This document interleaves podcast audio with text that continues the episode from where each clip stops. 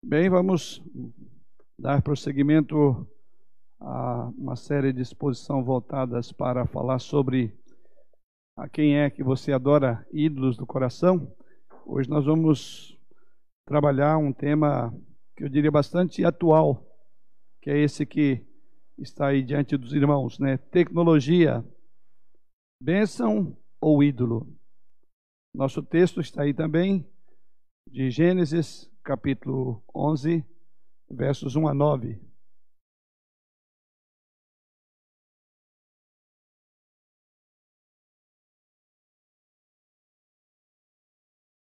Quando os irmãos abrem, vou só organizar algo aqui.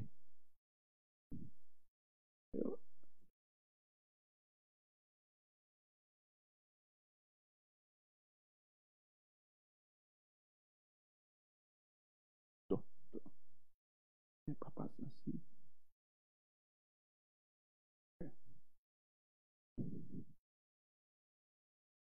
Não, não vai. Pode ser aqui. aqui.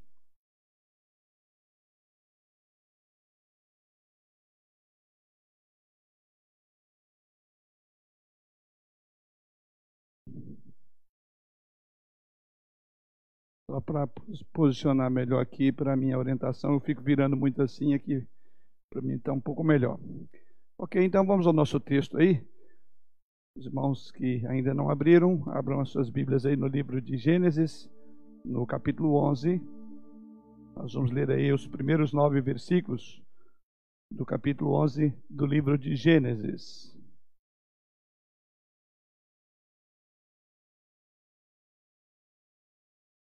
E nos diz a palavra do Senhor. Ora, em toda a terra havia apenas uma linguagem e uma só maneira de falar. Sucedeu que, partindo eles do Oriente, deram com uma planície na terra de Sinear e habitaram ali. E disseram uns aos outros: Vinde, façamos tijolos e queimemo-los bem. Os tijolos serviram-lhes de pedra e o betume de argamassa. Disseram: Vinde, edifiquemos para nós uma cidade e uma torre cujo topo chegue até aos céus e tornemos célebre o nosso nome, para que não sejamos espalhados por toda a terra. Então desceu o Senhor para ver a cidade e a torre que os filhos dos homens edificavam. E o Senhor disse: Eis que o povo é um, e todos têm a mesma linguagem. E isto é apenas o começo. Agora não haverá restrição para tudo o que intentam fazer. Vinde, desçamos e confundamos ali a sua linguagem, para que um não entenda a linguagem do, de outro. Destarte, o Senhor os dispersou dali para a superfície da terra e cessaram de edificar a cidade. Chamou-lhe, pois, isto o nome de Babel, porque ali confundiu o Senhor a linguagem de toda a terra, e dali o Senhor os dispersou por toda a superfície dela. Irmãos, nós Estamos em uma era extremamente tecnológica. E tecnologia, sabemos que é algo muito mais amplo do que aquilo que geralmente pensamos, ou seja, internet, quando fala em tecnologia, você pensa em internet, você pensa em celular, você pensa em computador e assim por diante. Na verdade, usamos tecnologia em aparelhos, aparelhos domésticos em todo o tempo. Por exemplo, os aparelhos domésticos como geladeira, máquina de lavar, lava-louça, micro-ondas, tudo isso tem toda uma estrutura tecnológica por trás, né? E isso facilita naturalmente o nosso dia a dia. Aliás, o que seriam das irmãs, né?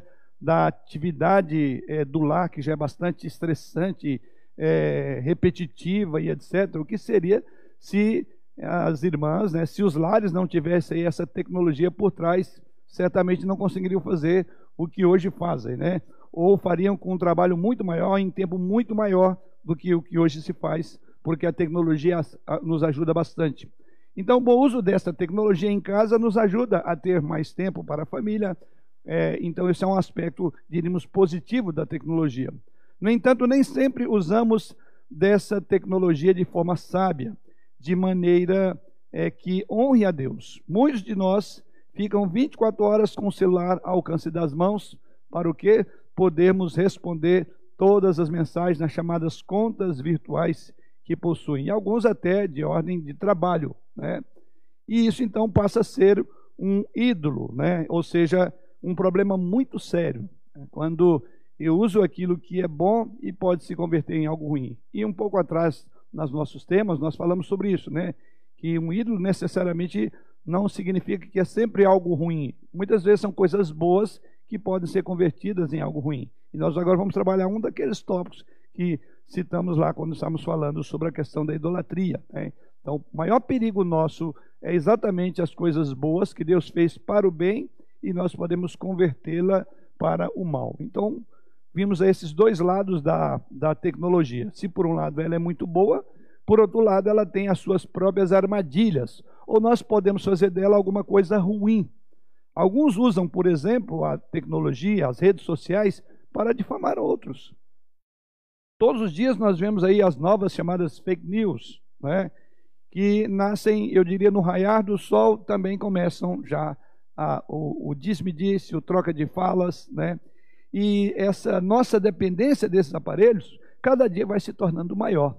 Então passa a ser um problema sério. Aliás, já existem na área da medicina, dentro da psicologia, da psicanálise, da psiquiatria, uma série de estudos é, já apontando para uma geração que começa a ter problema exatamente com não a tecnologia, mas o mau uso dela. Creio que os irmãos têm acompanhado isso por aí.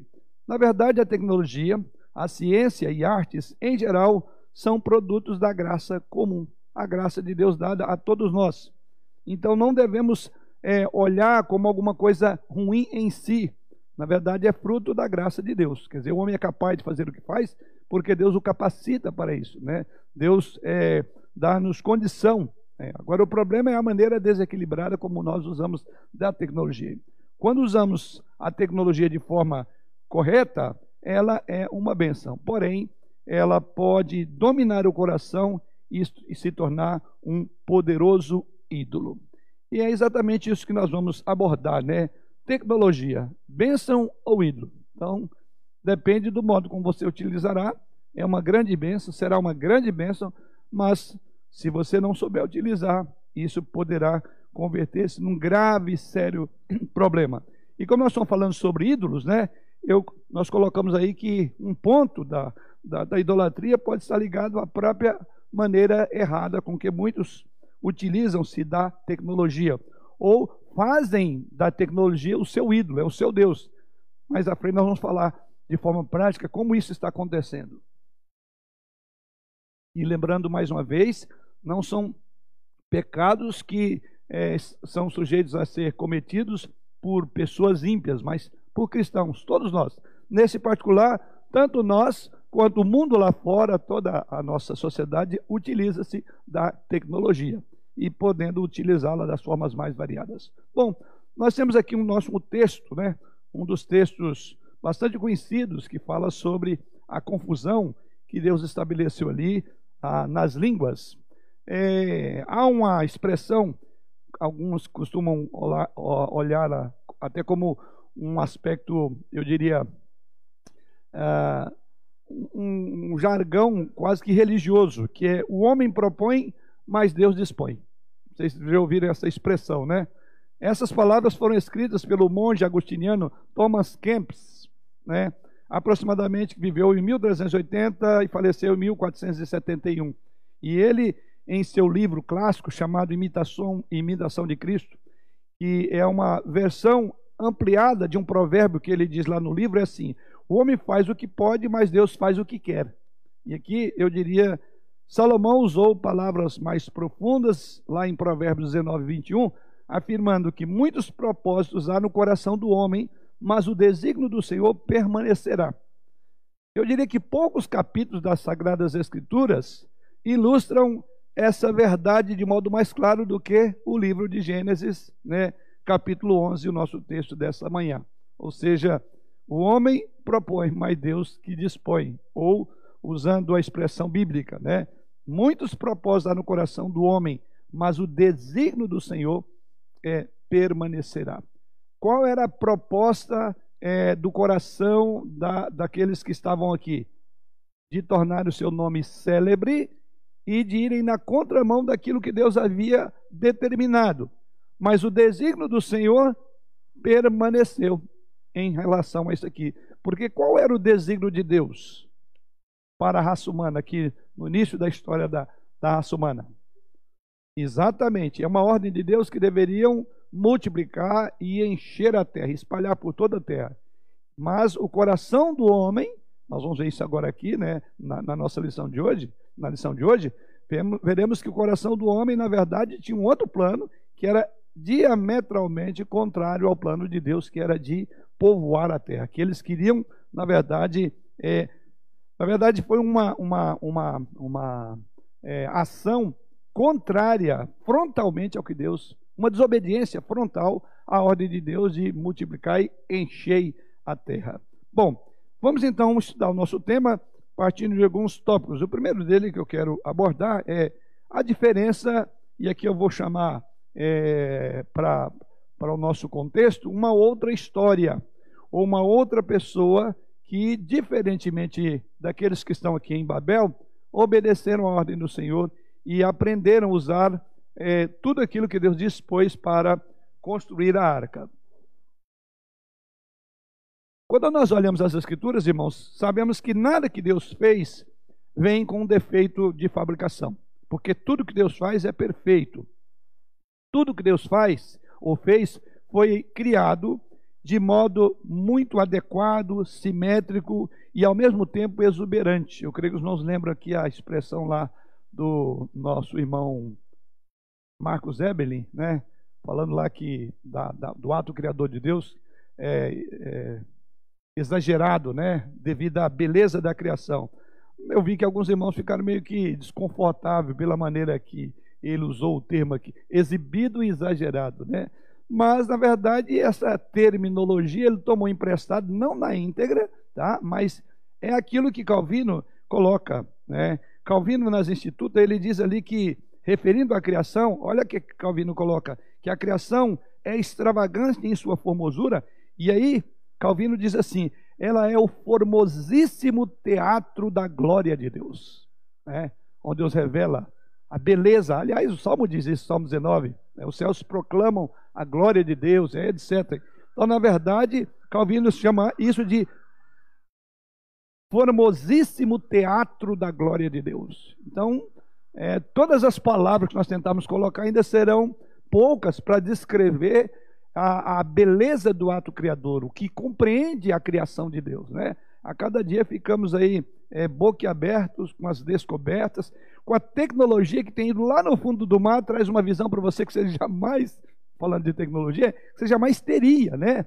É, é, animais. Eu gosto muito daqueles discoveries é, de é, Animal Planet e, e, que mais? Uma série de outros, é, não sei o nome daqueles, desses programas, né? Muito, é, é, encantador. A gente fica ali horas sem perceber o tempo, ver a beleza da criação, né? Naturalmente, inclusive, você vê toda a dinâmica da criação, né? Algumas cenas até fortes, quando você vê um animal é, é, por questão de sobrevivência, a, a, o predador e a presa, toda aquela. Mas em tudo você vê, inclusive, essa simetria, esse equilíbrio. Né? Pois bem, então o fato é que Deus fez tudo com perfeição. Né?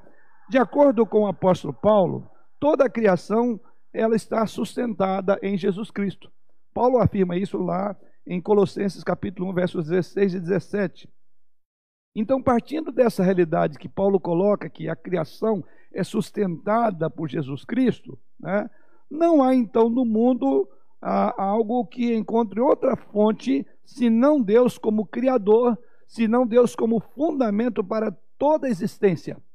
Tudo baseia-se, ou seja, tudo que hoje nós fazemos tem como base a própria criação, tem como base o próprio Criador. Nesse sentido, então, diríamos que então é importante observar que quando colocou o homem no jardim e lhe deu mandato cultural, a intenção de Deus não era simplesmente que o homem preservasse o jardim, mas que o desenvolvesse, explorando a potencialidade existentes ali. Fazemos isso pelo desenvolvimento tecnológico. Então, quando Deus ordena Adão e Eva é, que eles deveriam é, é, cultivar o jardim, essa é uma expressão muito profunda, muito ampla. Então, muitas vezes nós pensamos que o propósito de Deus ali era apenas guardar, né? Mas na verdade já há uma, um potencial. Deus criou o homem com essa potencialidade de forma que ele pudesse desenvolver. Então nós diríamos que nessa expressão que Deus diz, que Deus afirma ali, ou ordena Adão que ele que ele cultivasse. Lembra que ele diz lá: dominai sobre o que? Os peixes do mar, as aves dos céus, o animal que esteja. O que você imagina? O que, que compreende dominar? Como você consegue dominar, trabalhar o céu, a terra e o mar? Hoje o homem sobe, né, vai no espaço sideral.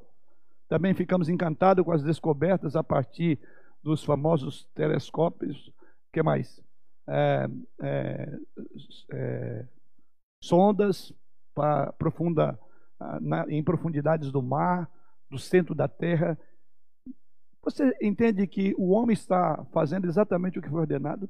Como ele vai dominar sobre as águas, sobre os peixes, sobre o ar, né, sobre os pássaros, sobre o animal que já Ou seja, todas essas dimensões que envolvem o conceito da nossa terra, Deus ordenou que ele dominasse.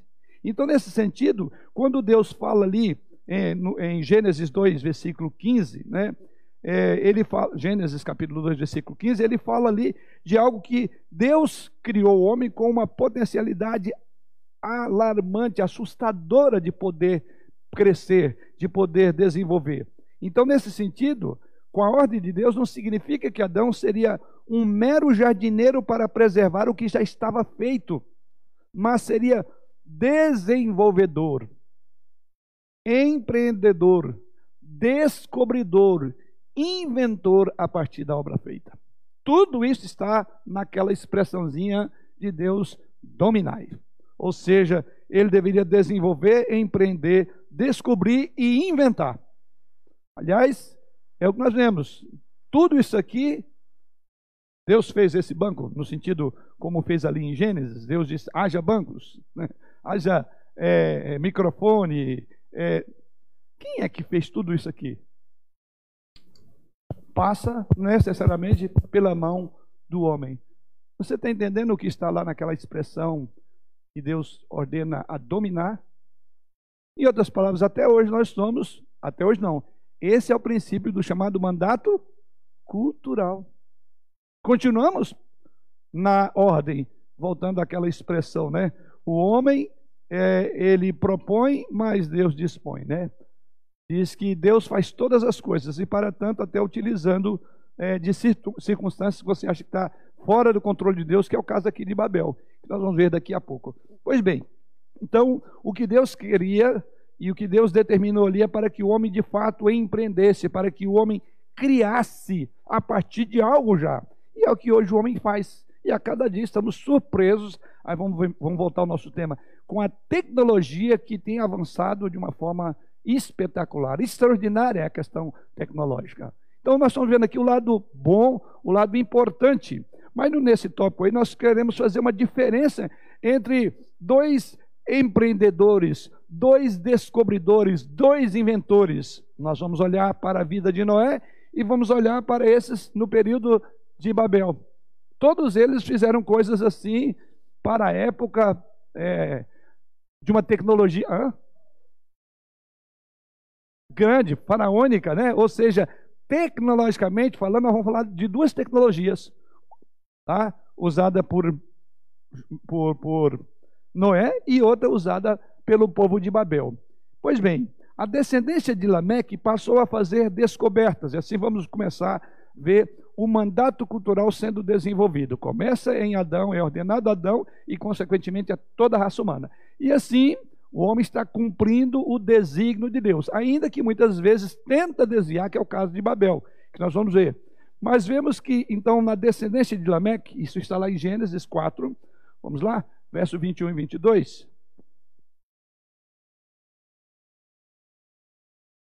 Alguém lê para nós aí? Gênesis 4, 21 e 22.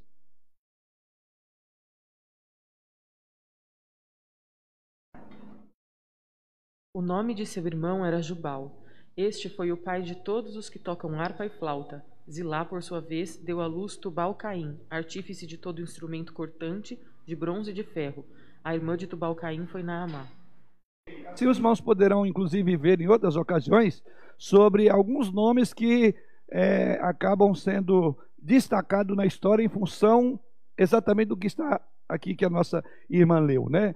Veja aí que foi a descendência de Lameque. Esses aqui são descendentes de Lameque e diz que eles passaram a ter fazer descoberta e invenções tecnológicas. E qual a invenção? Como Jubal, que diz aí que desenvolveu, lemos aí, instrumentos musicais. E Tubal-Caim, que inventou instrumentos de corte, de bronze e de ferro. Nós estamos vendo o cumprimento de, de dominar o homem como um ser responsável é, pelo mandato de Deus, o mandato social. Aqui está o homem já criando, aqui está o homem inventando. Então aqui introduz instrumentos musicais, aqui temos os instrumentos de corte usado através dos metais. Em seguida, depois dessa fase, nós vamos chegar ao nosso personagem, que é o nosso tópico aí. O que vemos aí é que em seguida Noé, que também com uma engenharia, e por que não dizer com uma profunda arquitetura, muita perícia, ele agora vai fazer uma arca para transportar todo tipo de animal. Ou seja, uma semente da raça humana, toda ela, e da criação de Deus seria colocada nessa arca. E aí nós vamos ver agora como é que isso acontece. Né? Vamos ver lá que Adão, Adão, desculpe, que Noé, obedecendo a ordem de Deus, ele agora vai fazer uma grande embarcação. E por que não dizer de elevadíssima tecnologia, né? Para aquela época que inclusive não se via chuvas torrenciais como foram as águas do dilúvio. Tanto é que ele inclusive foi tido como louco, né? Falou, mas fazer isso para quê? Né? Quer dizer, nem se imaginava é, água de forma tão volumosa quanto as águas do dilúvio que teve naquela época. O mundo nunca mais viu isso. Ou seja, se a gente fala aí de que altos mares, que as embarcações hoje têm que ser, é, tem uma tecnologia avançadíssima para poder permanecer em alto mar, é, e aí isso nos faz lembrar de uma grande embarcação que ela se tornou um ícone da história é, de uma grande tragédia, que inclusive produziu a partir dela um filme. Vocês são capazes de lembrar? Hã? Titanic, né? E lembra que haviam afirmações ali, de, de, de parte dos seus tripulantes, que nem Deus poderia afundar. Pois bem, o Titanic afundou em águas que eu diria que não eram tão intensas, volumosas e, e, e, e bravias como as águas do dilúvio. O mundo encheu, não tinha lugar. Ou seja, o Titanic afundou, mas a arca não afundou. E eu quero crer que o peso na arca era muito maior do que o peso do Titanic com pessoas. Você imagina animais de todas as espécies. Imagina. Aliás, é até difícil de imaginar, que é muito detalhe. Pois bem, quem é que estava por trás daquele maquinário todo? Noé, não há dúvida. Embora quem fez o design, né, quem fez os traços, a parte arquitetônica dela foi o próprio Deus, porque ele que deu as dimensões. Mas está ali o homem trabalhando ali o homem está dominando a terra, dominando as águas. Né? Então, é exatamente isso que nós vemos. Ou seja, então, vemos que esse mandado de Deus ele começa a ser cumprido né, a partir de Adão, caminha por, pela sua descendência, os descendentes de Lameque, e agora chegamos ao nosso texto de Gênesis, capítulo 11. Né? Os homens se unem aqui para decidir o quê? Construir uma torre. Ou seja, uma cidade, uma torre muito alta, para o quê? Tornar o quê? O seu nome, diz o texto aí, célebre, né? Acima do nome do próprio Criador. Então o que vemos aqui é que há algo muito curioso nesta engenharia humana. A primeira, falando de Noé, foi ordenada por Deus, não é isso? Foi Deus quem deu a ordem. Enquanto que a segunda, Deus deu uma ordem, diríamos, contrária a esta. Foi o intento do coração humano. Em ambos os casos, nós estamos vendo alta tecnologia, que também tinha essa torre aqui, produzida pelos homens. Então, o que acontece é que eles queriam ter o nome colocado no lugar mais alto. A Torre de Babel se tornou o ícone, então, da arrogância. A Torre de Babel se tornou o ícone da chamada instrumentalização da ciência e da tecnologia. Usaram, trabalharam a ciência, trabalharam tecnologia para declarar o que? Independência, para declarar autonomia, com poder, quem sabe, até de descartar o próprio Deus da sua vida. Então você está vendo a, a tecnologia sendo usada para dizer: nós não precisamos de Deus, porque nós vamos fazer uma torre que nos leve até o próprio Deus. Ou seja, claro que isso foi algo que chamaríamos de loucura, mas o que o pecado pode produzir se não loucura nos homens? Percebemos naturalmente, então, que o pecado é, leva o homem a certas coisas absurdas, mas ainda assim, e esse ponto que eu quero destacar, o pecado não remove a capacidade cognitiva dos seres humanos. Ou seja, ele deturpa a ponto de o homem usar a tecnologia de uma forma contrária à ordem de Deus. Mas mesmo o homem em pecado, aliás, nós estamos vendo que o desenvolvimento da tecnologia e tudo dá-se no mundo caído. Nós acabamos de falar aqui, eu vou falar mais à frente, quanto à questão do avanço tecnológico. Então, o que eu quero colocar para os irmãos aqui, entre esses dois personagens, né, ou entre esses dois momentos, que é o Noé e, a, a, e Babel, é exatamente o, a questão da diferença de você usar algo para o bem, né, desenvolver e cumprir um mandado de Deus, e ao mesmo tempo você usar algo que deveria ser para o bem e ele pode ser convertido em algo muito ruim, algo danoso. Então, esse é o ponto que nós colocamos aí. É importante observar que quando Deus colocou o homem no jardim, esse mandato cultural, então, a intenção de Deus era que o homem pudesse produzir. E o que vemos é exatamente isso. Vamos ver. Noé usou os seus talentos, ou chamados talentos naturais, dados por Deus, e a tecnologia da sua época para construir uma arca em obediência a Deus. Ao passo que os construtores de Babel usaram os mesmos recursos para agir em desobediência à ordem divina.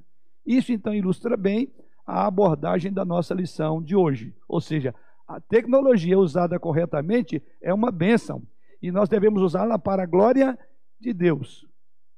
Mas se essa mesma tecnologia dominar o nosso coração, se queremos fazer o nosso nome célebre, se queremos descartar Deus da nossa, da, do nosso dia a dia, porque a tecnologia nos oferece tudo, todo o conforto, isso então torna-se um grave ídolo. E é aí que nós trabalhamos o nosso tema sobre a questão da idolatria. Não, sim, sim, Daniel.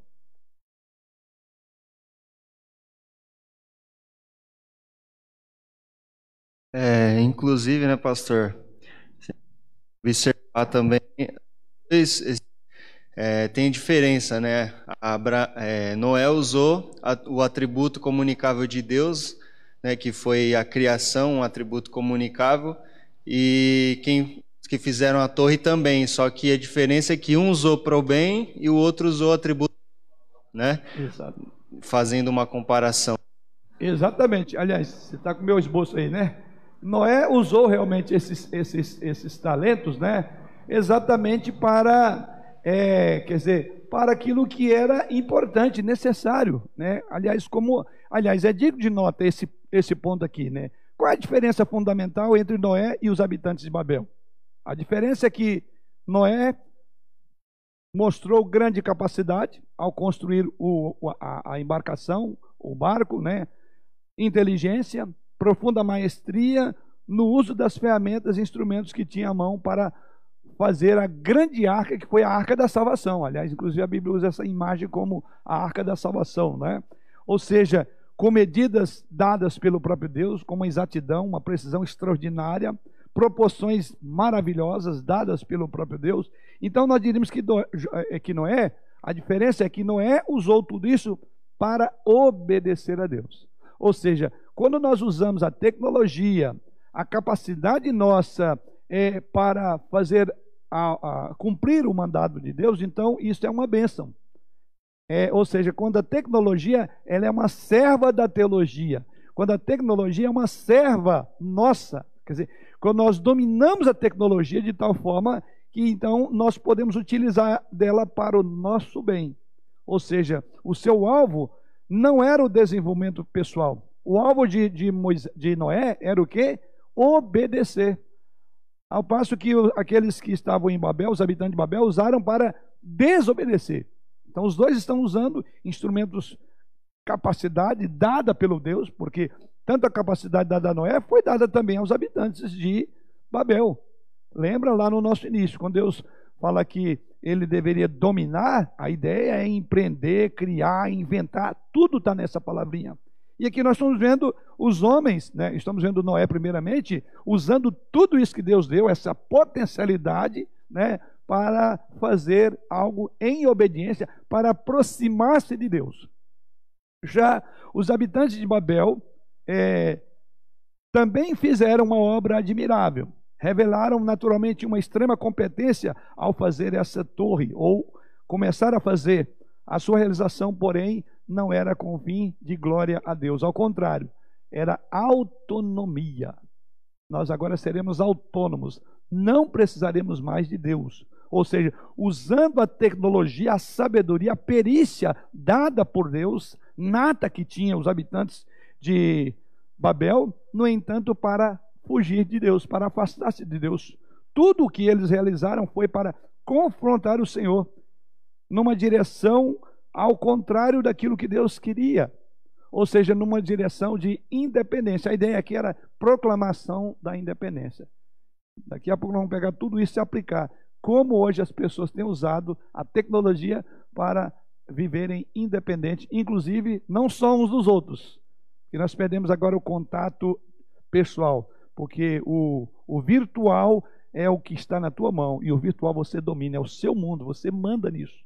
Pouco nós vamos fazer algumas colocações, mas vamos ficar atentos a esse nosso primeiro tópico. Ora, Deus poderia ter fulminado os moradores de Babel com a ira. Deus poderia ter aniquilado aquela região, aquele povo ali. E isso, se Deus fizesse, seria plenamente justo. justo.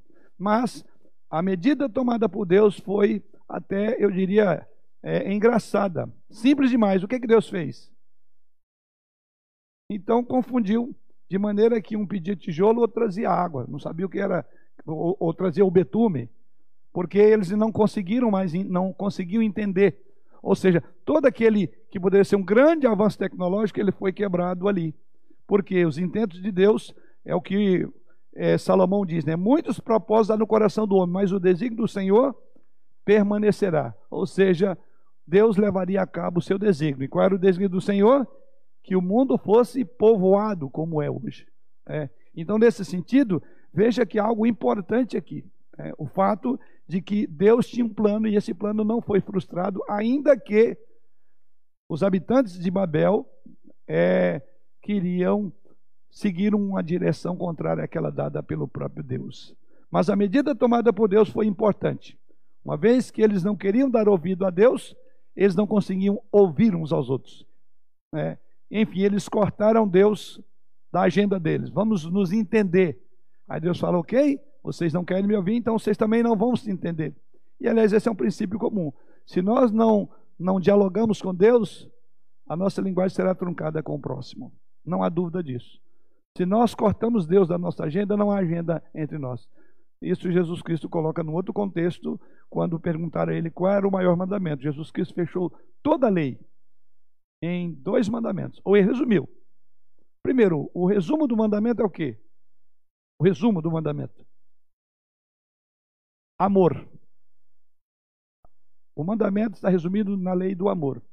E esse amor, ele é vertical e horizontal.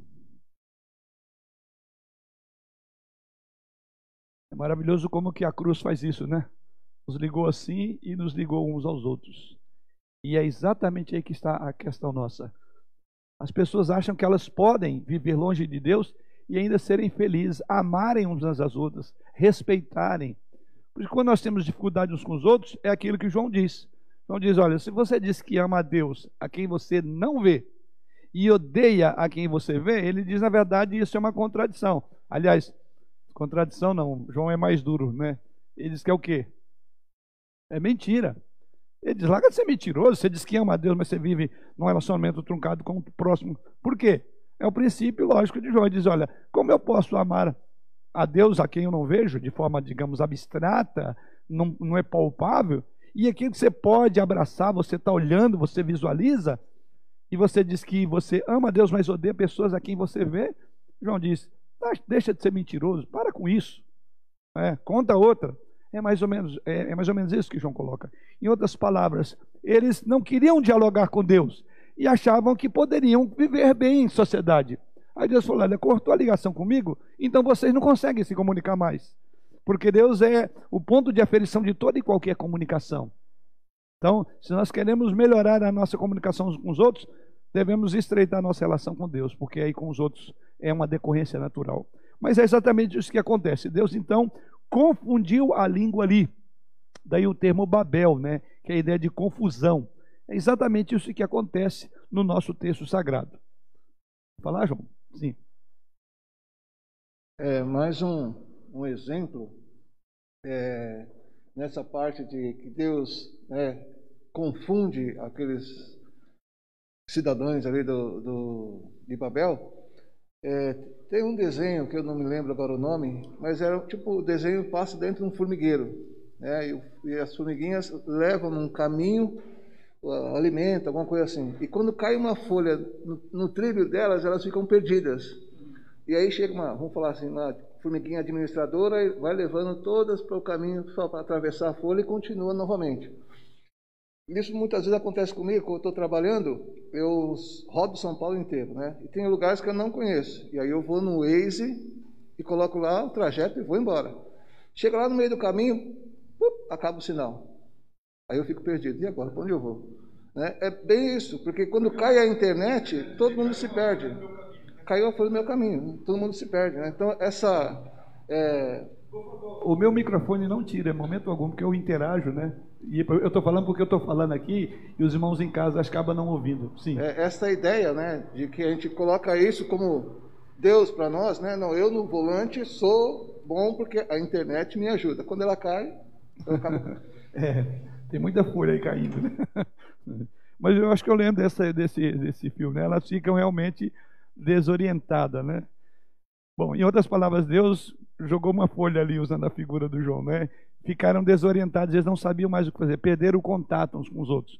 Por quê? Estavam usando a sabedoria dada por Deus, a capacidade de criar, de inventar, porém utilizando-a não para estreitar mais a relação, não como uma bênção, mas como um ídolo, porque aí eles tinham domínio sobre aquela circunstância. Nós vamos fazer o nosso nome memorável. Nós não vamos andar como Deus quer. Não vamos povoar a terra porque aqui está muito bom, é do nosso jeito. Então é isso que está por trás do, do nosso texto aqui. Né? É... Vamos lá? Então, é, concluindo esse primeiro tópico, o problema não está então na tecnologia, mas em quem a usa. Em sua essência, a internet é uma ferramenta de comunicação muito eficaz. Eu vou trabalhar mais esse conceito de internet, porque esse eu creio que é onde a gente mais tem é, incorrido nesse problema de idolatria. Né? Então não há dúvida, ela é um instrumento eficaz. Ela em si é neutra, nem bênção, nem maldição. Ninguém pode dizer que a, a, a internet é algo amaldiçoado por Deus. Pode dizer, é, é, é inventado, é criado, em última instância, por quem? Hã? Não. O que, que o homem está fazendo? Ele está cumprindo o mandato. É. é. Foram criados metais, e esses metais, hoje, muita gente usa, utiliza o metal lá, lâminas para matar, guerras, inclusive, mas foi, uma, foi algo dado é, aos descendentes de Lameque para eles poderem fazer algo para o bem. Então, a questão é exatamente isso, quer dizer, por trás de tudo isso está Deus, porque se Deus não der capacidade do homem para inventar, para criar isso, o homem não é capaz. É, e, está no mandato cultural de Deus fazer isso. Então, nós dizemos que, em última instância, é Deus trabalhando, né, criando por meio das suas criaturas. Né? Por isso que Gerard Van Grone, no seu livro dele, Família da Aliança, ele diz lá que nós somos gerentes de Deus na natureza, ou co-criadores, entendendo no, no, sentido de que nós, a nós foi dado capacidade, sabedoria e material para criar. É? Então, porque se Deus não me der sabedoria, se Deus não der sabedoria ao homem, o homem natural, nós não teríamos o que hoje nós temos. Tá?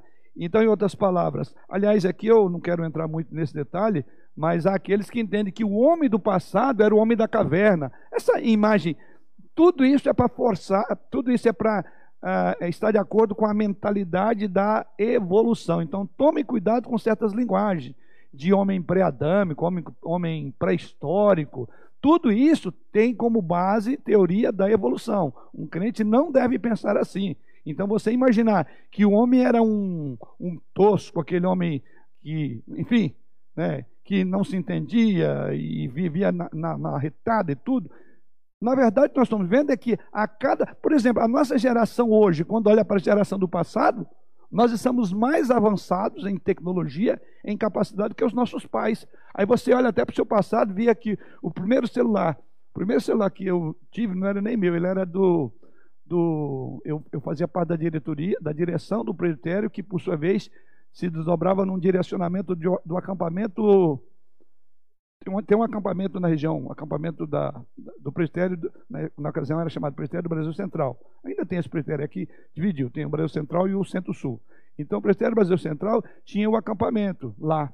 E tinha que ter o contato com o senhor que, que ficava lá. Então nós tínhamos um celular. E eu me lembro bem. Olha aí, a gente vai ah, mas que época louca. É, nós éramos da caverna naquela época. Quem lembra de um celular pesadão, ou chamou de tijolão, que ele tinha um flapzinho que abria aqui? Todo mundo já usou dele? Então não estou tão antigo assim não, viu? Tá vendo? A gente já está olhando para o passado. Será que as pessoas, quer dizer, nós somos mais inteligentes? Eu estou fazendo comparação entre a nossa geração e nossa geração. Então pegue isso, quer dizer, não é que éramos brutos, incapazes há, há 20, 30 anos atrás. A mesma coisa quando você fala lá para Gênesis. Vai falar, as pessoas eram. Você consegue imaginar um Noé, eh, um, homem da caverna? Com isso aí, com essa... Você consegue imaginar essas pessoas que criaram nessa época Babel? Eu estive é, é, em Israel, né, em Jerusalém, depois, nas minhas andanças lá em Israel, fui para Belém. E chegando em Belém, é, cheguei perto de um. Fui para o palácio de Herodes. Pelo que eu vi na história lá, Herodes tinha dois palácios. Ele tinha um em, em Jerusalém e outro em Belém. Então, muitas vezes, para fugir dos inimigos, ele transitava de um para o outro. Né? Às vezes fugia, desaparecia, estava em Belém. E quando nós chegamos lá em Belém, é, o guia e a gente, ele falou que a gente estava chegando já. E o que, que, você imaginava? Alguns escombros de, do palácio de Herodes, né? E chegando lá, você começa a andar e sobe, sobe, sobe, sobe, você vai ver. Ele falou que nós estávamos no palácio. Eu falei, mas que palácio? Aí ele falou assim: você está vendo? É um morro, né? Não sei se a Laine e a Anne for lá, se lembra, chegaram em Belém? Não, né? Mas é curioso. Aí, aí, aí eu imaginei. Aí tinha assim, os, os achados arqueológicos lá no morro. Aquele morro não existia naqueles termos. Ele fez para encobrir o palácio. Então quem passava você não vê o que é aquilo. Você faz, é, um, é uma, uma elevação a mais, né? Na verdade, o palácio estava lá dentro. E aí, a, a maneira, várias, vários, é, é, como é que fala? Piscinas no topo. Imagina um vulcão e lá em cima, aqui você tem um monte de piscina. E conforme, aí eu falei, mas para que tudo isso aqui? porque dependendo da posição do sol, você tinha água nas mais variadas temperaturas. Imagina isso. A posição, então você tinha água morna, água quente, dependendo do horário. Tempo bíblico, tempo de Jesus, dois mil anos atrás. aquelas catapultas, lá próximo tem, lá embaixo, na parte é, baixa do, do, do desse morro, né, que na verdade é o, o palácio lá dentro, né, você vai ver umas pedras gigantescas. E aí o guia falando. Eu falei, mas o que, que é essas pedras? São pedras da época, né, que eram catapultas. Você vê o tamanho de uma pedra daquela, agora você imagina fazer um instrumento que pega aquilo e joga para quebrar a, que as paredes não eram como as nossas hoje. E quebrava as muralhas. Aí você dizer que esse homem é um homem o homem, é, é, o homem atual, é, nós olhamos para o passado e olhamos que os nossos ancestrais eram ignorantes, que eram pessoas é, grossas, é, sei lá o nome, né? antigas. Então, cuidado, que essa é uma mentalidade que muita gente tem, que no passado era o homem da caverna. O que, que nós estamos fazendo hoje? Nós estamos trabalhando dentro da. Quer dizer, tinha tecnologia avançadíssima.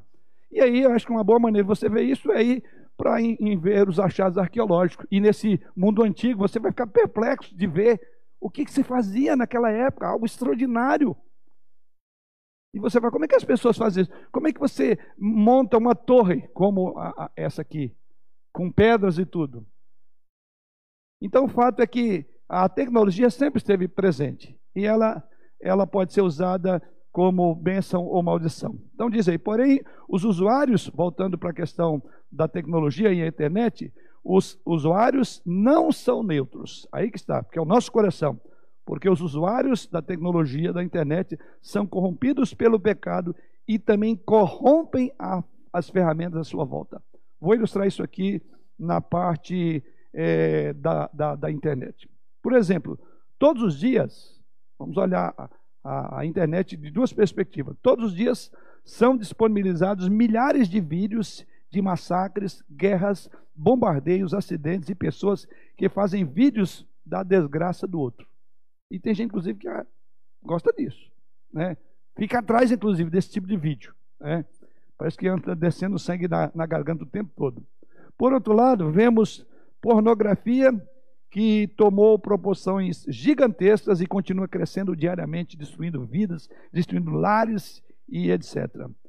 Pedófilos têm usado vastamente a internet para procurar as suas vítimas, para comunicar entre si. Bullying, fofoca, correntes de mentiras também fazem parte do dia a dia de milhares de pessoas que vivem online e se alimentam dessa podridão que circula via internet com tanta maldade que se espalha rapidamente online, podemos dizer que a internet, a internet seria uma bênção? Essa utilização dela? Não. Ela em si é neutra. Mas você está vendo aqui o uso por causa do coração de pedófilos, de pessoas assim. Por outro lado, nesses meses, vamos falar da, do lado importante da tecnologia. Nesses meses, todos nós sabemos, ficamos aí reclusos, né? É, em casa. E com isso vimos que os avós começaram a ter oportunidade de participar das festas dos seus netos, mesmo à distância. Amigos gravam e tocam música juntas. Famílias celebram a chegada de um novo bebê que não poderia ter visitado pessoalmente é, nesses meses, mas fez uma visita é, online, né? Ou uma visita virtual, né? Escolas têm ajudado os alunos a avançarem nos estudos, mesmo sem pisar na sala de aula. Ok? Igrejas supriram o povo de Deus, alimentaram o povo de Deus, mesmo de portas fechadas. Tudo online.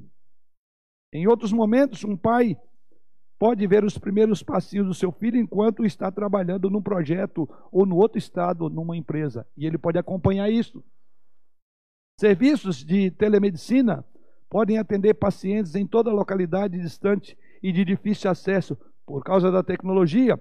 Pessoas desaparecidas podem ser encontradas através de website. No âmbito da igreja, missionários podem receber treinamento e sair do campo.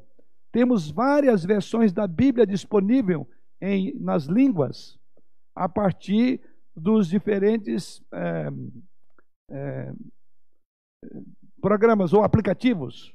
E assim, temos hoje inários, cânticos, e-books, pregações, estudos bíblicos, até mesmo evangelização.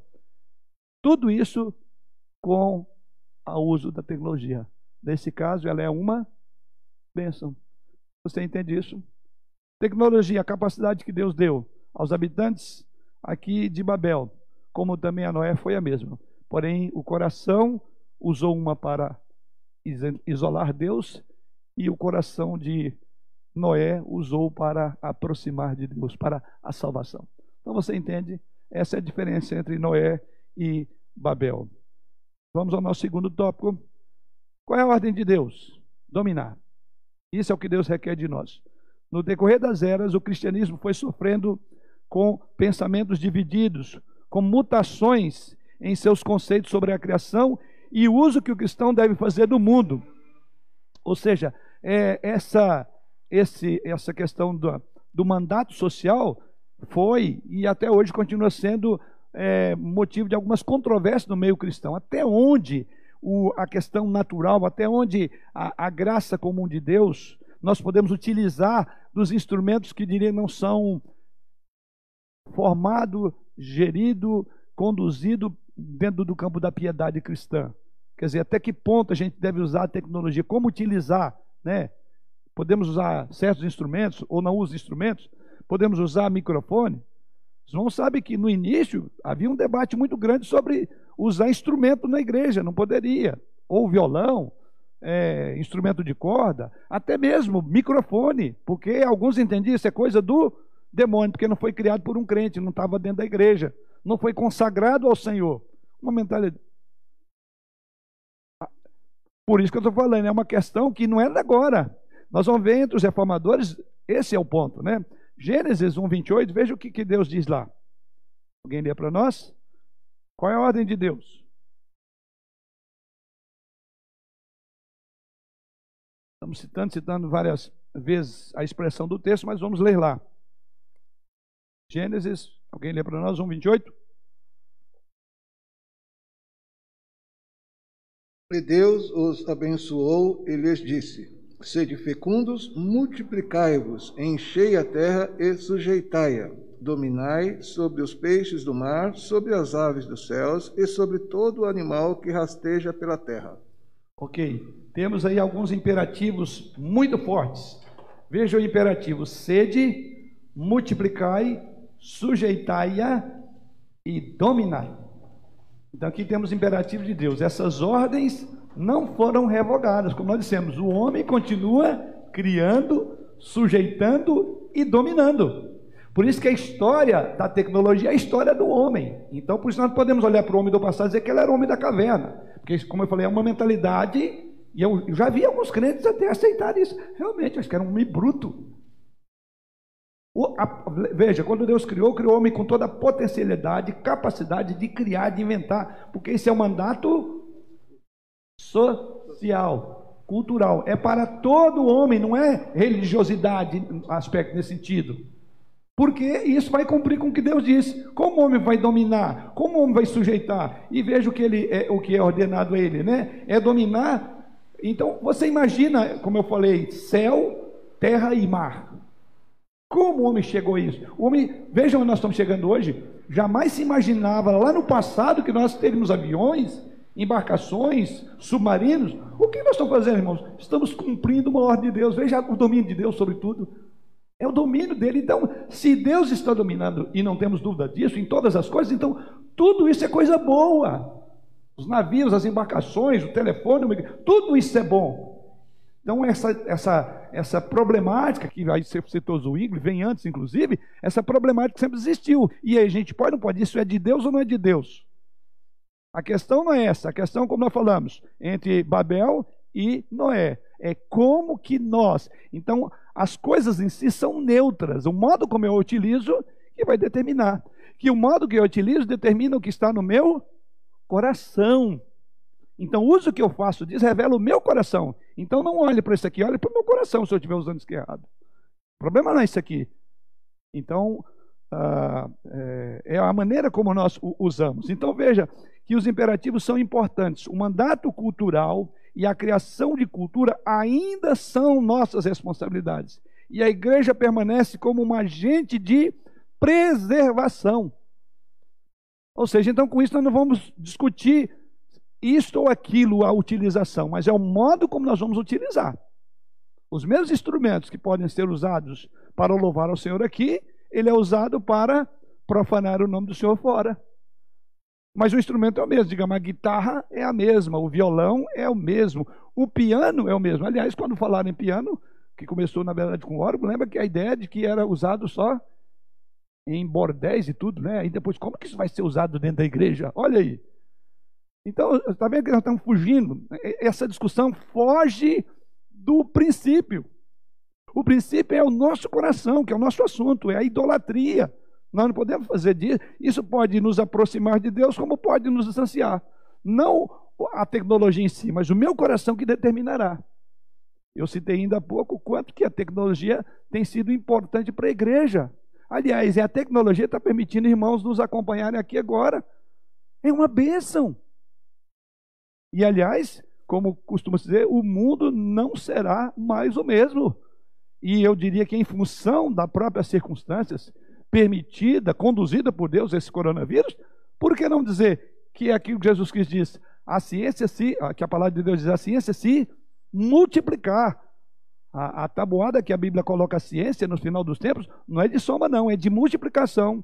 E eu não tenho dúvida que nós simplesmente, é, em função de tudo isso, em várias áreas que a gente está conseguindo perceber, outras não, ah, outras não, é que várias áreas, a tecnologia deve ter avançado aí 20, 30 anos para frente, 10 anos em função da urgência. Está aí uma vacina que era produzida aí, eu não sei aí quem é da área de saúde, a média parece que é de 8 a 10 anos, né? 7 a 10 anos, eu vi alguma coisa assim, está tentando se fazer em tempo recorde de praticamente um ano. Inclusive está gerando uma série de será? Será que a gente vai estar seguro? Né? Vamos tomar aqui, mas ver o que vai ser o resultado na segunda geração. Não sei, não vou, eu, não, eu, não, quero polemizar isso aqui, já existe muita, muita polêmica. Mas o fato é que a, a, aquela metodologia convencional foi acelerada. É claro, quem está por trás disso, sejam quem for, irmãos, é assim que eu penso, são pessoas, no mínimo, responsáveis. Não podemos simplesmente dizer, é Deus trabalhando, uma capacidade do homem acelerar algo que até então, por quê? Porque o processo era assim. O fato de, de, de agora temos um processo rápido é porque muita tecnologia está sendo investida. Deve ter trilhões de dólares investidos para fazer vacina. Por quê? Então eu entendo isso como um plano de Deus. Então, o que é que nós estamos fazendo? Nós estamos dominando, nós estamos dirigindo, nós estamos criando, e até Jesus voltar, as coisas vão. A Bíblia diz que a ciência vai se multiplicar. Então, estamos olhando aí para um, um, um, futuro muito próximo de coisas que, você, que quem estiver lá vai olhar para nós e falar: nossa, eles andavam de carro, a gente está voando. Lembra dos é, Jacksons? tinha um filminho, né? Até um dos bancos aí, ele tem uma propaganda que passa um trechozinho dos Jacksons lá, né? Cada um com a sua navezinha já, né? Enfim, se você olhar aí nos países da Europa, é uma coisa. O que nós estamos fazendo, irmãos? Eu, eu me arrepio, né? não é com isso aí, é que Deus está fazendo as coisas acontecer. Para que quando a gente chegar no ápice, no apogeu da, da tecnológica, não, não vamos chegar mais até a vinda de Jesus, isso vai ser um motivo de glória, de, de dizer: esse é o nosso habitat, esse é o mundo que nós mandamos. Quando o homem tiver exatamente para se gloriar de tudo, Deus fala: agora acaba tudo. Porque esse não é o fim da história. Essa não é a cidade. É, é curioso como a Bíblia, a narrativa bíblica começa com o homem onde? Onde? no jardim. E como é que a Bíblia conclui a nossa história? Numa cidade. É do jardim para uma cidade completa. Um mar de vidro. Aí você vai para Apocalipse e arrepia. Você imagina o que, que te aguarda. E nós ficamos encantados com isso, né? Nós estamos simplesmente cumprindo uma ordem de Deus. Queiramos ou não, nós estamos ainda, vou voltar ao texto lá de Provérbios, né? É, muitos propósitos lá no coração do homem, mas o desígnio do Senhor permanecerá. O desígnio de Deus vai manter-se. Ainda que temos usado muitas vezes a tecnologia para afastar-nos do Senhor e etc., para criar um tipo de autonomia em relação a Deus, isso é tolice. Então vamos utilizar para a glória dele. Porque quando Deus é glorificado, em outras palavras, quando nós somos mais satisfeitos em Deus, Ele é mais glorificado em nós. Plena satisfação em Deus, John Piper. Ok? Então, os imperativos são muito importantes. Ou seja, o que vemos aqui é. Por isso, o desenvolvimento tecnológico pode e deve ser uma ambição, colocando entre aspas, cristã, para a glória de Deus. O desenvolvimento tec tecnológico é, deve ser uma ambição, entre aspas, para a glória de Deus, seja na pesquisa incansável do desenvolvimento de novos medicamentos, novas descobertas para deixar a vida mais confortável, irmãos, para deixar a vida mais segura com os eletrônicos, eletrodomésticos, automóveis. Agora, eles não são o fim em si, aí onde está a idolatria. É quando isso que foi feito para o nosso bem, eu já repito de novo, pode se converter num grave ídolo. Então, o que significa que a cada dia se exigirá mais foco em Deus, é, mais é, piedade. Quanto mais tecnologia, mais estudo, mais também a piedade nossa tem que elevar, porque senão a gente vai se enredar por essas coisas. Vamos nos enamorar dela. E em vez de louvar o Deus que nos produz ela, a partir das nossas mãos, Deus que nos faz essas coisas, nós vamos olhar para as coisas em si. Não é isso que Paulo diz? Tendo conhecimento de Deus, não glorificaram como Deus, Romanos capítulo 1, mas antes tornaram nulos em seus próprios raciocínios, obscurecendo sua mente insensata, e etc, e etc. Então, a ênfase de Calvino na doutrina da providência foi uma disparada para o progresso e desenvolvimento social e econômico. Né? Basta você ler Calvino, você verá um homem diferente, um homem que avançou na sua época, né? na área de administração pública, na área da educação.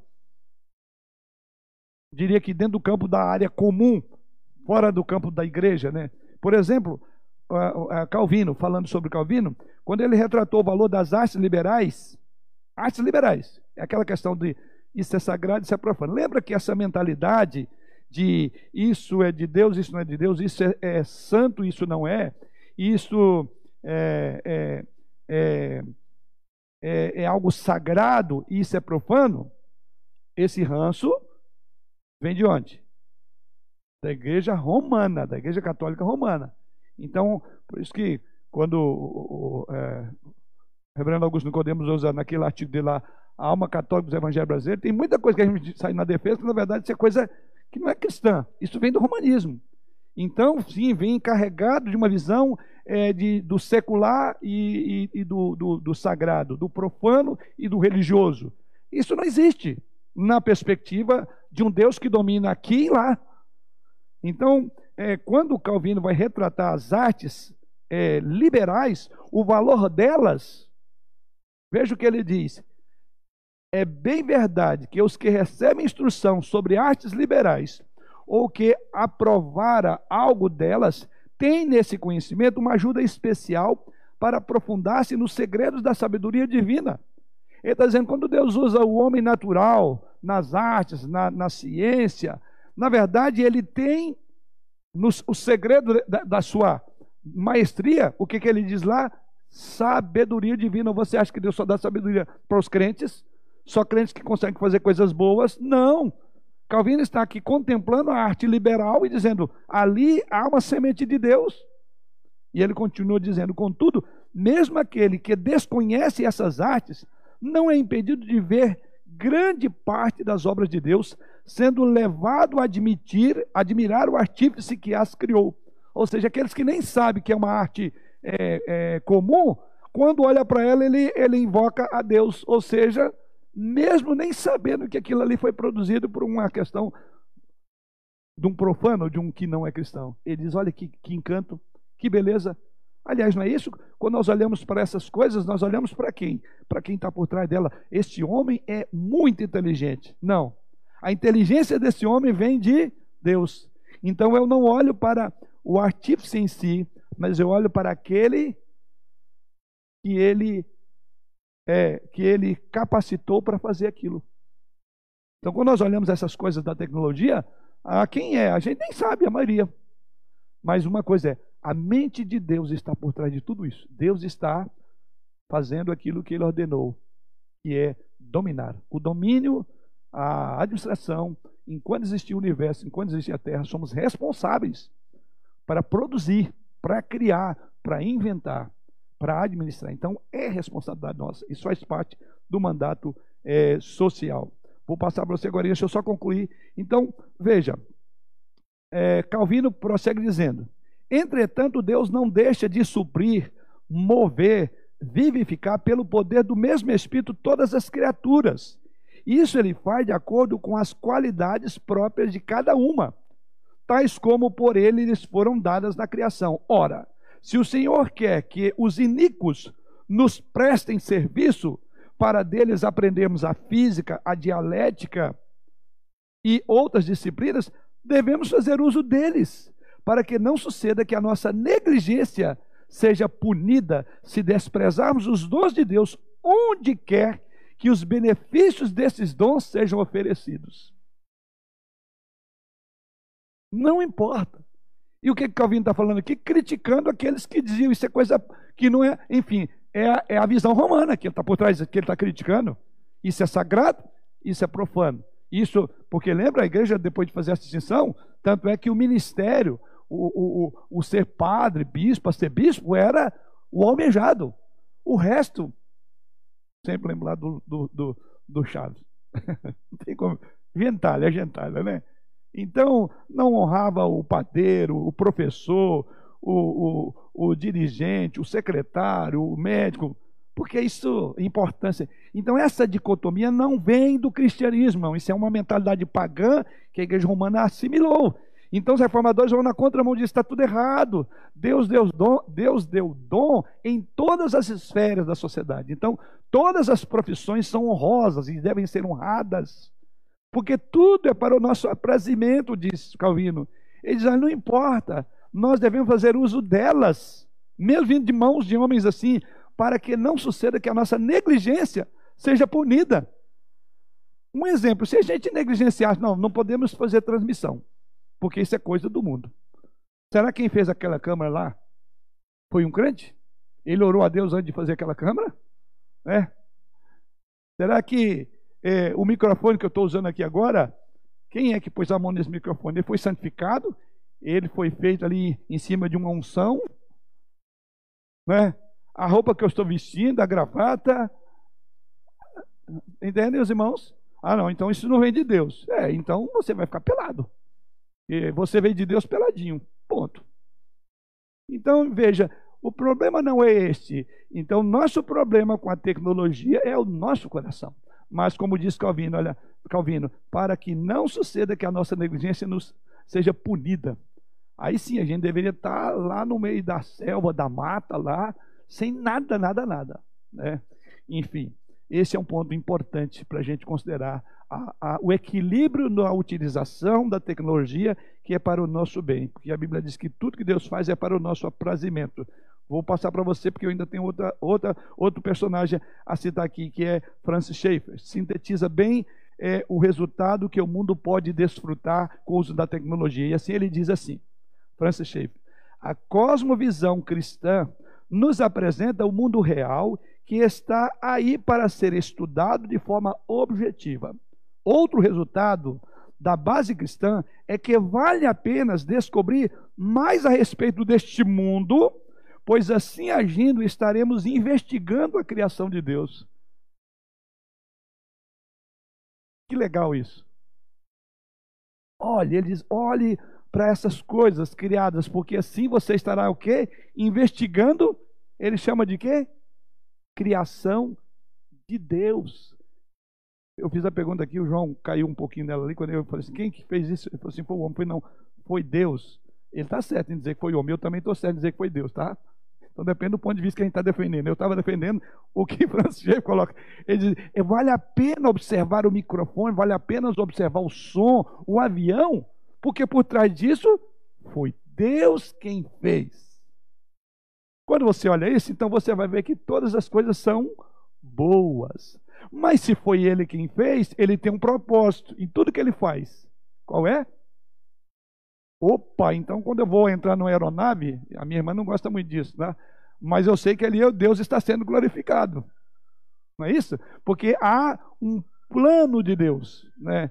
Quer dizer, eu posso de uma, uma velocidade rápida, chegar a um outro país, uma outra cidade, até para pregar, para fazer uma, um trabalho. Veja a importância. Para a glória de Deus está sendo aquela aeronave, não é isso? Para ganhar tempo, para atender uma pessoa que está do lado do outro lado, que está doente. Quando você pega todas as coisas, diz, como é que Deus pode ser glorificado nisso agora? Está sendo porque eu estou conseguindo produzir para quem está lá e aqui também, né? É, para que os irmãos possam pelo menos anotar os pontos principais. Olha, então isso é bom. Deus está sendo glorificado, porque a minha mentalidade está conseguindo acompanhar melhor o pastor, que ele fala rápido demais, aí com, com aquilo ali eu já, já fica mais fácil. Eu já tenho meu esboçozinho, que um dia eu posso pegar esse estudo e dar também para. Só pairando é, a nossa mente aqui. Por fim, o cristianismo resgatado pela reforma aplicou com seriedade o conceito de domínio em suas realizações, pesquisas e descobertas. É o ponto que eu estou defendendo isso. O domínio ali está implicado pesquisas, realizações, descobertas, criações. Tudo isso significa que Gênesis 2 está de pé. E Deus está fazendo as coisas, porque está dominando todas as coisas. Né? Por vezes ele vai intervir, como fez em, em, em Babel, né? Dá uma paradazinha, né? Outras vezes ele vai deixar a gente se atolar nisso e se corromper com isso e morrer por causa disso. Aí vem. Porque essa mesma tecnologia que nós usamos para o bem, as pessoas usam para o mal. Sim, Daniel. Já que você foi paciente em me esperar. ok. Ó, oh, ok. Pastor, é, no caso, então, Deus dá a obra-prima e a inteligência. Pro... Sim. sim. É, falando sobre os benefícios da internet, os benefícios da tecnologia, é, o coração do homem é tão corrupto, vamos dizer assim, não, não tomar cuidado, até nos benefícios da tecnologia, o ser humano ele vai acabar achando um jeito de, de agir, vamos dizer assim, imprudentemente, porque ele vai pegar a tecnologia e vai fazer com que isso faça tudo para ele. Então ele vai ficar preguiçoso, vamos dizer assim. Uhum. Aí eu falando daqueles homens, né, Tubal Caim, Jubal, é, a questão é também, né, será que hoje, né, o ser humano, ele está tão inteligente, ele está inteligente como, como esses homens, né? Tem muitas como, pessoas como muito mais, foi, né? como sempre foi inteligente preguiça, a preguiça em nós está fazendo com que a gente não seja tão inteligente como esses homens, porque a gente está pegando tudo mastigado e não estamos pensando tanto como esses homens pensaram, né? Acho é, que também tem isso. Tá. Na verdade, ele está abrindo um novo leque para um outro tema, né? Um outro estudo, que é no sentido de é, é que muitas vezes a gente utiliza disso para ah, é, é, porque envolve a glória de Deus e ser alguma coisa saudável para nós. Então não adianta você não ter uma vida saudável, quer dizer, ter a sua própria a sua, o seu próprio dia a dia, não usar da, da tecnologia para uma acomodação que pode ser prejudicial à sua saúde. Aí você se prejudica a semana toda para ir numa academia é, queimar a caloria que você é, juntou porque você não foi lá desligar o micro-ondas, você pôs só. Agora tem aquela, não sei como é que chama essa tecnologia, que você fala e as coisas na sua casa já vão... Tá, tá chegando a esse ponto. Hã? Hã? É, eu acho que é isso. É, tá vindo aí, né? Aliás, o, o 5G, não é isso? Anne, você manja disso, né? O 5G é automação, né? Tudo, o, o 5G é, é, um, é um ponto assim, né? é, é, é um avanço que vai ser. Então, é, essa é a questão. Precisamos. Aí entra, é o modo como nós fazemos. O problema é tecnologia, é ótimo, mas até que ponto eu posso dizer se eu, se eu posso fazer uma outra coisa? Ou melhor, o que eu tenho feito, do tempo que eu tenho economizado nisso, quanto que eu estou usando para outras coisas? Aí é o problema nosso. Laine, depois Anne, o Anne, depois Aline.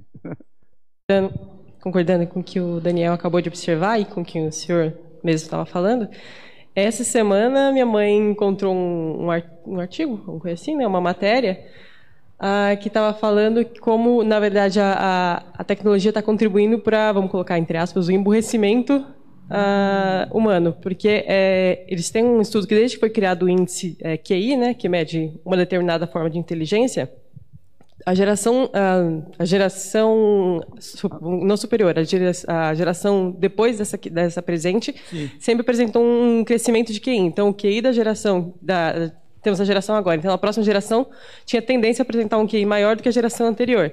E pela primeira vez na história, fazendo pesquisas com crianças, né, se não me engano, de 6 a 10 anos, eles constataram que pela primeira vez na história, desde essa dessa medição de QI, o QI, na verdade, diminuiu. Exatamente, que é uma faixa que está exposta a excesso de tecnologia desde criança. Então, na verdade, é aquilo. A gente vê que é algo que é uma benção que foi criada, ah, como o senhor disse, de acordo com, com a vontade de Deus, pelo uso que é feito, pela forma como ela é utilizada, ela está ajudando, na, vamos colocar assim, na regressão da inteligência e do desenvolvimento humano. Ah, sim. Quer dizer, está havendo um emborrecimento do, do homem. Em função disso. Por favor. Sim. É, um outro fator interessante, estava conversando com as meninas em casa, falando sobre a construção de prédios grandes em São Paulo. Essa é a reportagem da semana, semana passada parece. E estavam mostrando ali perto da prefeitura de São Paulo tem um prédio que foi, foi construído pelo Matarazzo, acho que um dos Matarazos, né?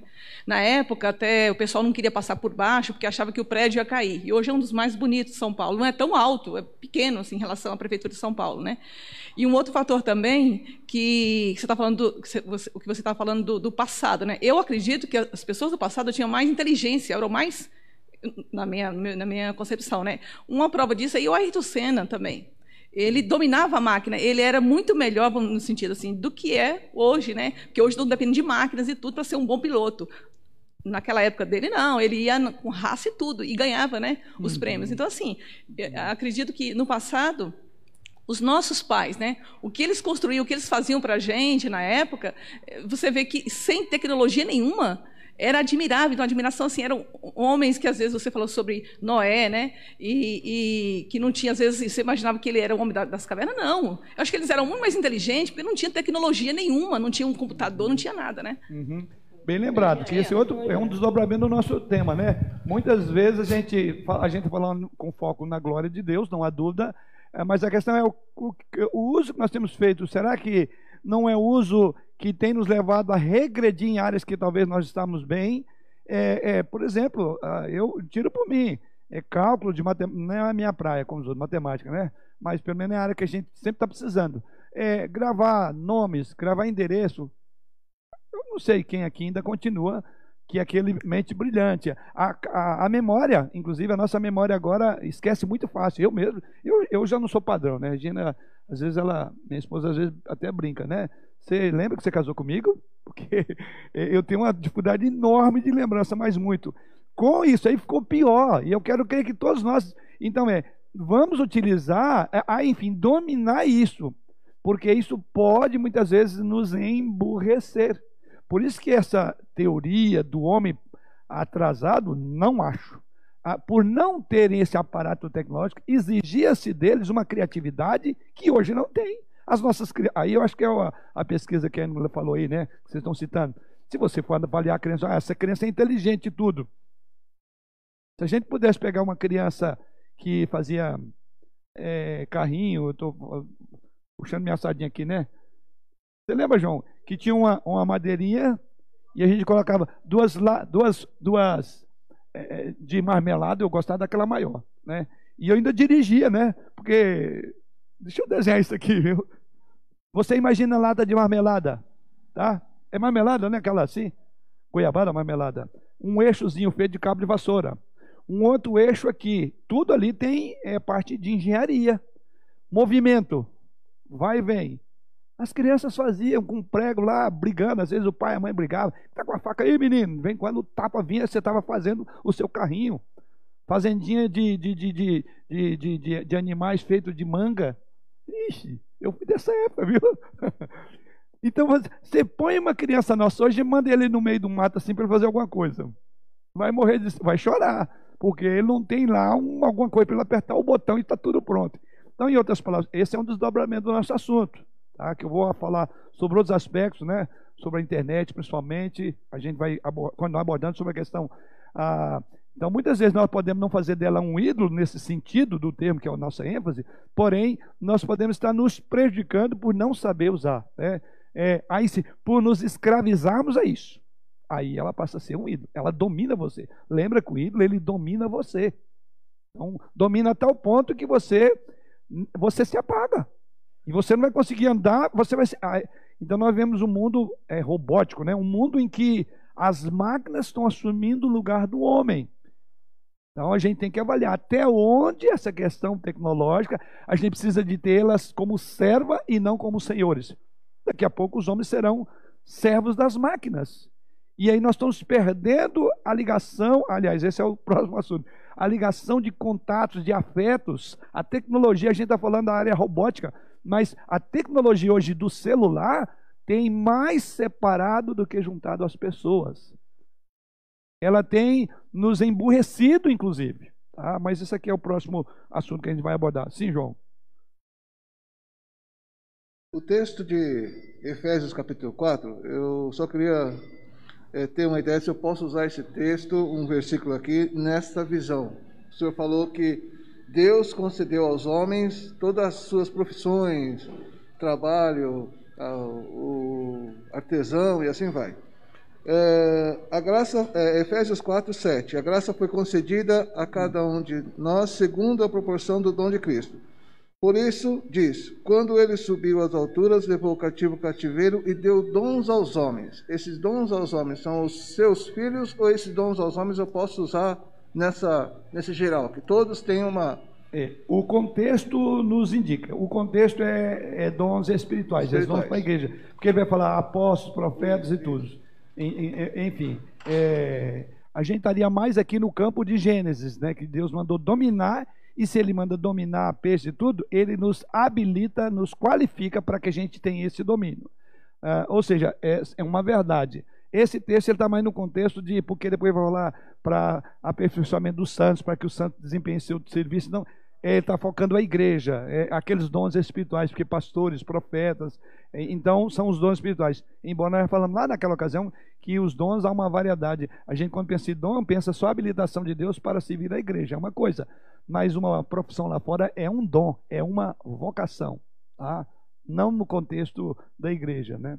E nós utilizamos de todos esses dons, nos beneficiando dos dons espirituais uns dos outros para o nosso crescimento e utilizamos os dons dos homens lá fora, do professor, do médico, do, de todos. Por quê? Deus é o Deus da igreja, Deus é o, Deus é, é o Deus da, do universo, do mundo. Ele domina tudo. Né? É, esse é o ponto a se destacar. É, paramos aqui, ok?